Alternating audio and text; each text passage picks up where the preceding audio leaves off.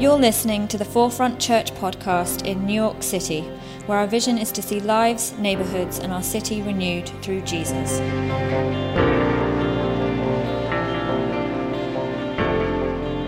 You know, we're in this together in this series, and I was like, uh, the passage that right now for me moves me and shapes me and like gets me the most excited about being a Christian, about what it means to be together in this, is this passage that I want to read for you guys right now. Okay, so if you have your Bibles with you, uh, 1 Corinthians, it's 1, and then it's eight, uh, 18 to uh, 25. Uh, and I'm going to read. It says this It says, For the message of the cross is foolishness to those who are perishing. But to those of us who are being saved, it's the power of God. For it is written, I will destroy the wisdom of the wise, the intelligence of the intelligent I will frustrate. Where's the wise person? Where's the teacher of the law? Where's the philosopher of this age? Has not God made foolish the wisdom of the world? For since the wisdom of God, the world through its wisdom did not know him, God was pleased through the foolishness of what was preached to save those who believe. Jews demand signs and Greeks look for wisdom, but we preach Christ crucified, a stumbling block to Jews and foolishness to Gentiles. But to, who but to those whom God has called, both Jews and Greeks, the Christ, the power of God and the wisdom of God. For the foolishness of God is wiser than human wisdom, and the weakness is stronger than human strength. This is so good. I'm going to explain why it's so good, um, why I love it so much. But in order to do that, I'm actually going to um, go back to a message that I wrote back in January. And uh, remember when we had that big uh, blizzard and then we had to cancel church? You guys remember that? And then Juby and I got stuck in Miami without the kids. It was terrible. And um, yeah, so I wrote this message then, and then we put it online. So maybe a couple of you have heard it, uh, but I'm going to sort of go back to this because I think that, that message back in January sort of explains the foolishness of the cross. Like, oh, I love it. It's so good. So I'm going to start off by, by asking us something. Have you heard the phrase, what doesn't kill you makes you stronger? Have you heard this phrase? Okay, good. I have these two friends, Chris and Kevin, and one night they were out at a bar, and my friend Chris picked up a knife that a bartender was using to cut limes. And he goes, Kevin, put out your fingers like this, and I'm to stab between your fingers. And then he stabbed his thumb, like, right off. Like, just like stabbed it. And, like, Kevin, uh, you know, he tore all the tendons in his thumb, and he had to have surgery and stuff. Um, it was awful. I'm laughing because because Kevin tells this story. I wish he was here to tell it. He goes to rehab, right? So he has to go to rehab for his thumb, and he goes to this rehab place, and he walks in, and he's like, he's like, there's people just waking up from comas. There are people who are regaining like the use of their legs. He's like, there are people there that like, you know, are learning how to eat again. He's like, and I have this thumb injury, and so he's like, I didn't know what to do. So he goes, I put on my headphones put on Kelly Clarkson, What Doesn't Kill You Makes You Stronger, and I just flexed that thumb. He's like, What doesn't kill you makes you stronger. Like, while all these other people are all around, like, with serious injuries. He said it was like by far the most embarrassing moment of his life. What doesn't kill you makes you stronger. I, I just wanted an excuse to tell that story. I think it's so funny. Um, and uh, yeah, it's this phrase that we use. Like, it's this phrase that we use. It's this thing where, um, you know, when we break up with somebody or things aren't going our way, we lose our job. It's a struggle to be in New York. We say, what doesn't kill us makes us stronger. We're not dead. You know, we preach on this too. Um, because we've said a bunch of times, we've said, hey, you know, when you're going through these dark periods in life, this is, this is how you're growing. This is what spiritual growth is all about. What doesn't kill you makes you stronger, right? And so it's this idea that we have. My, my goal, my goal is to be on Oprah and to say to Oprah, Oprah, I made it. And she'll say, Tell me how. And I'll say, Listen, there's a lot of people that got in my way, a lot of obstacles, but you know, what doesn't kill you makes you stronger. That's what I want to do. like, that's my dream. Um, you guys know where this comes from? This idea, what doesn't kill you makes you stronger? Do you know? It actually comes from Frederick Nietzsche. How many people have heard of Nietzsche before? That's who it comes from. He's an atheist philosopher. In his book, Twilight of the Idols, he says this That which doesn't kill us makes us stronger. Now, Nietzsche is not talking about like broken relationships. He's not talking about when work's not going well, and he's not talking about the struggles of living in New York. Nietzsche is literally talking about that thing in front of you that wants to eat you. When it doesn't eat you, it makes you stronger. That's really what he's talking. So he's talking about something at a very basic biological evolutionary level, right? He's saying like, um, you know, when you uh, are a caveman and you're out as a hunter and a gatherer, uh, he's saying that thing that is there in front of you, what doesn't kill you will make your line, your humanity stronger. So he's actually talking about our brains. He's talking about the amygdala. I talk a lot about amygdala, that fight or flight part of your brain, that if there is a lion coming after you, you're like, all right, what am I going to do here? Like, that's the part of the brain he's talking about. And he's saying that humans will get better and they'll continue to evolve so long as that which doesn't kill you makes you stronger. So that's where he's coming from.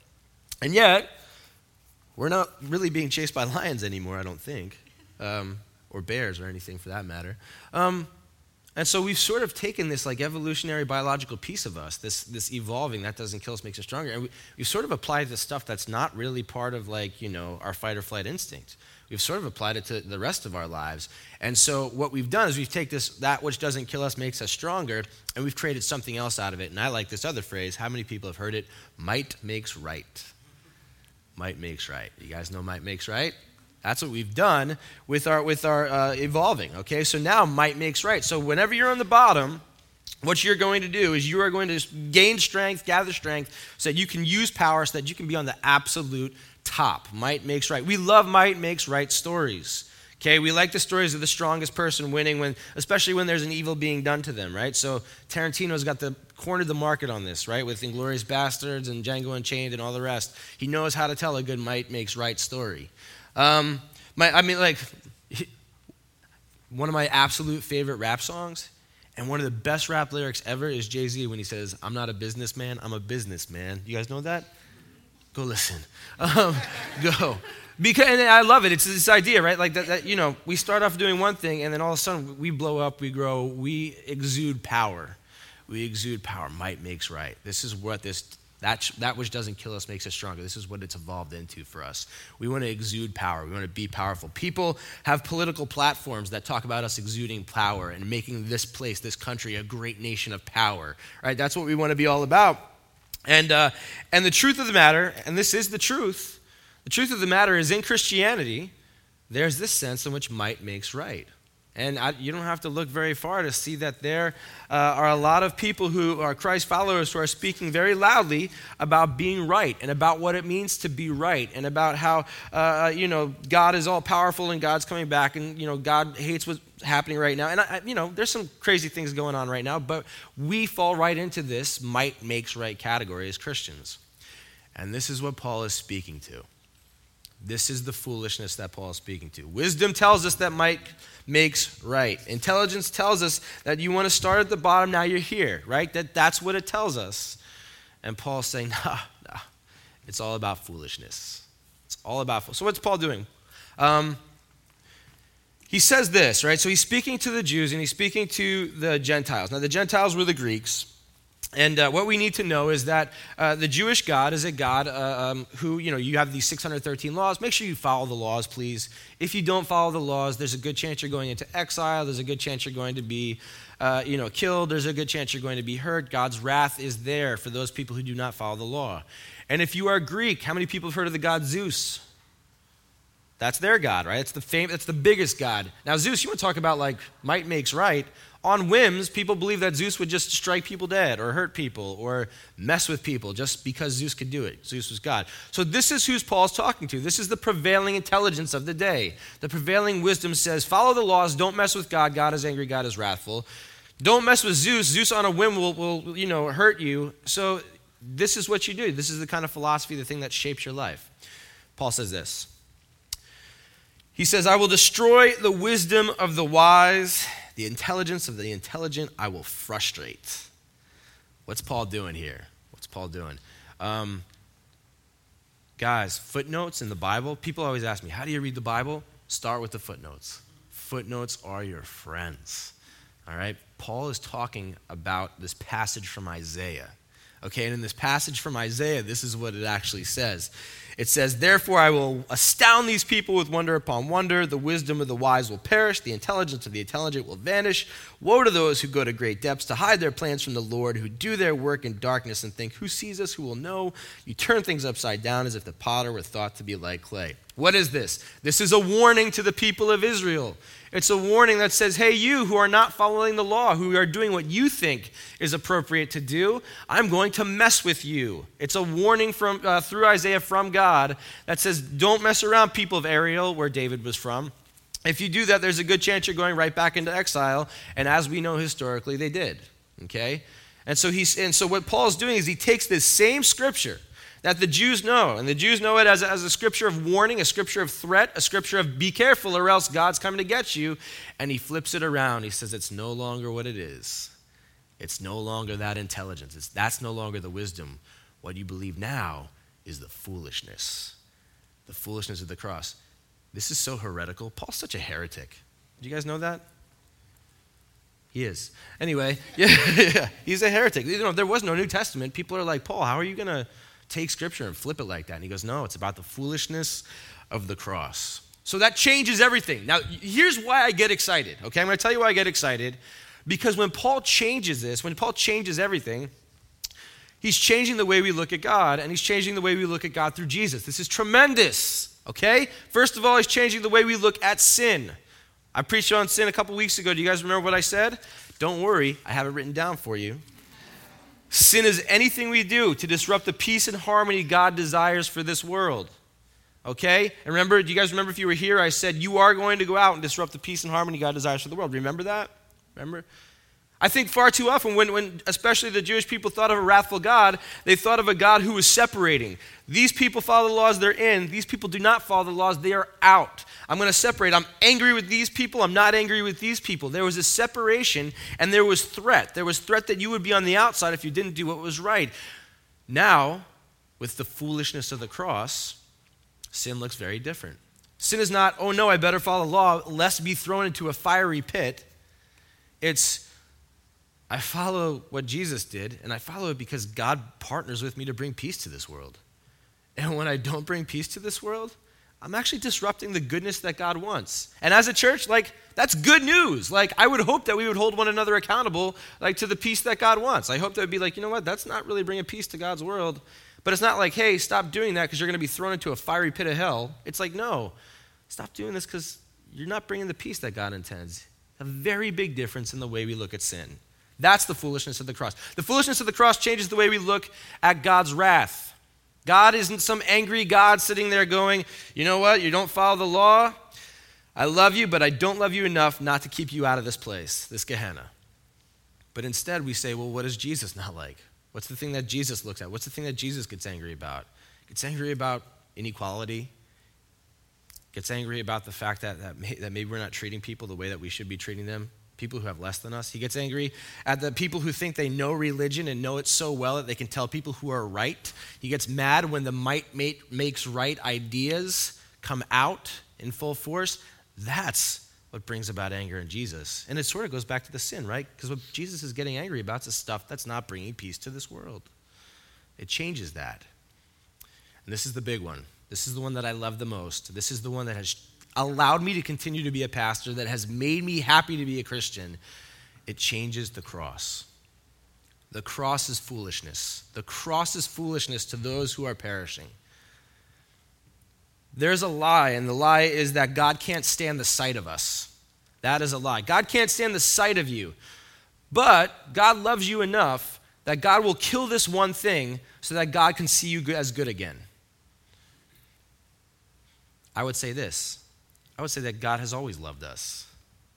I would say that God has always wanted to be in our presence and, and, God has always longed for us to be in God's presence. I would say that God is sitting there going, How can I show people how much that they're loved? I got it. I'm going to stand with them in solidarity on the cross. I'm going to stand with them in their suffering on the cross. I'm going to stand with them when, you know what? They might not be dead, but they're not strong.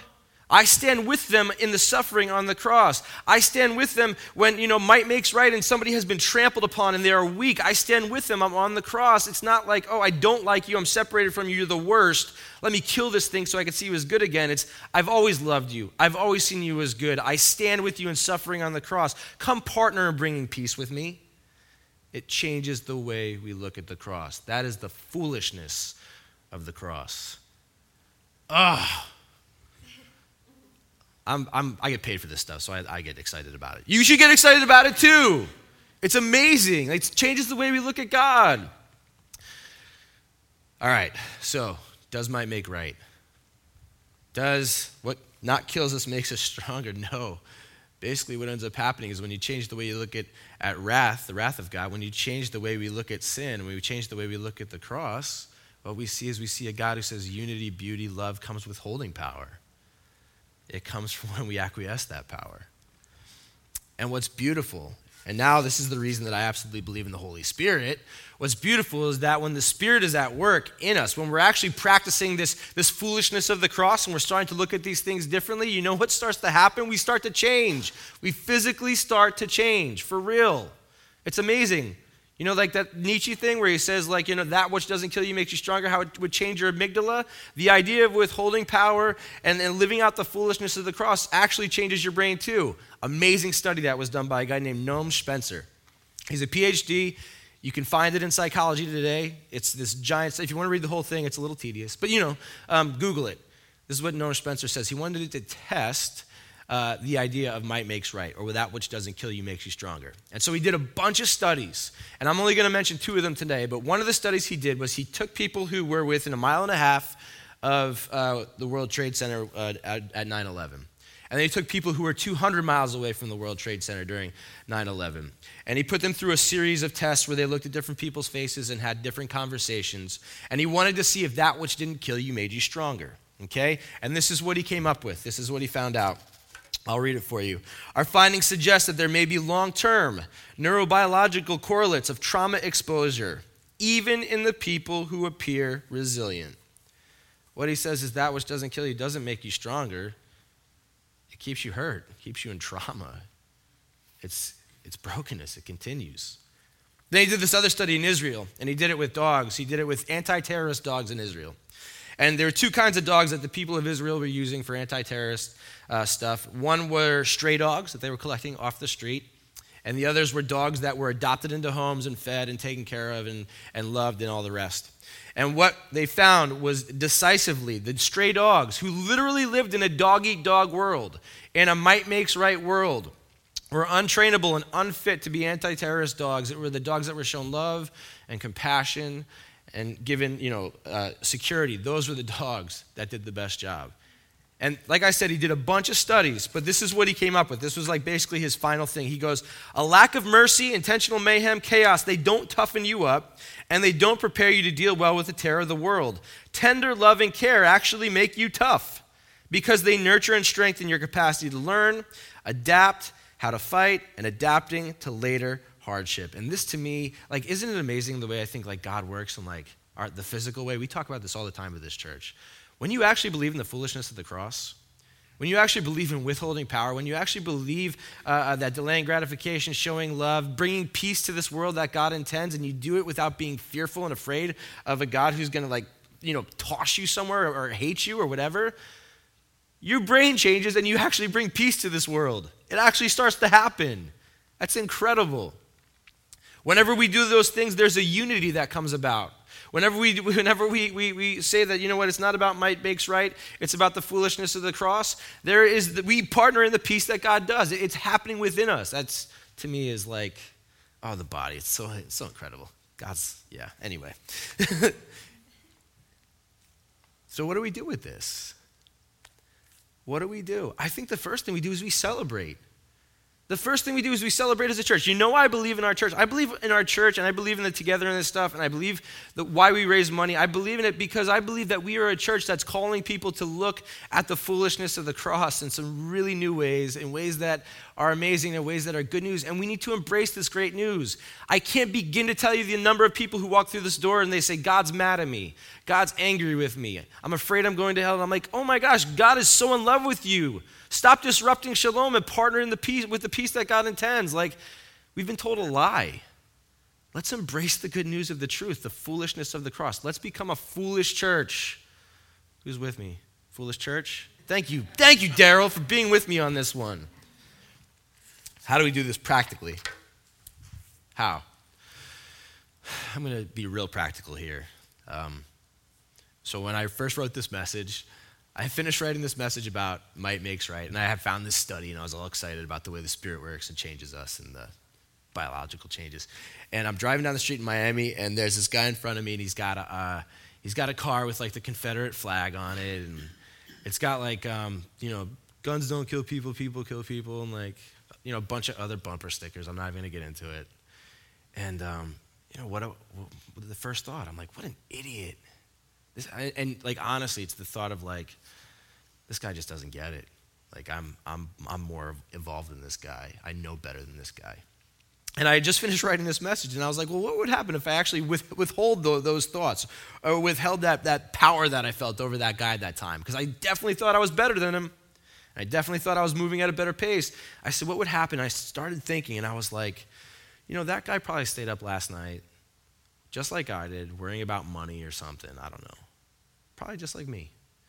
And then I was like, and I bet you that guy wants to feel secure just like I want to feel secure. And then I kept going. I was like, I bet you that guy has experienced loss the same way I've experienced loss. I bet you that guy wants love the same way I want to be loved. And then I was like, that guy's going to die, just like I'm going to die. And then I was like, that guy's loved by God the same way I'm loved by God. And it was weird because as I started to think this, I was like, I sort of want to pull the guy's car over and hang out with him. Like, I sort of want to talk to him. And it was like in this transition, I was like, that's unity. That's the foolishness of the cross. That changes everything. That's why we have this church. And if that makes us foolish, I'll gladly wear that badge. Amen? Why don't we pray? Let's pray.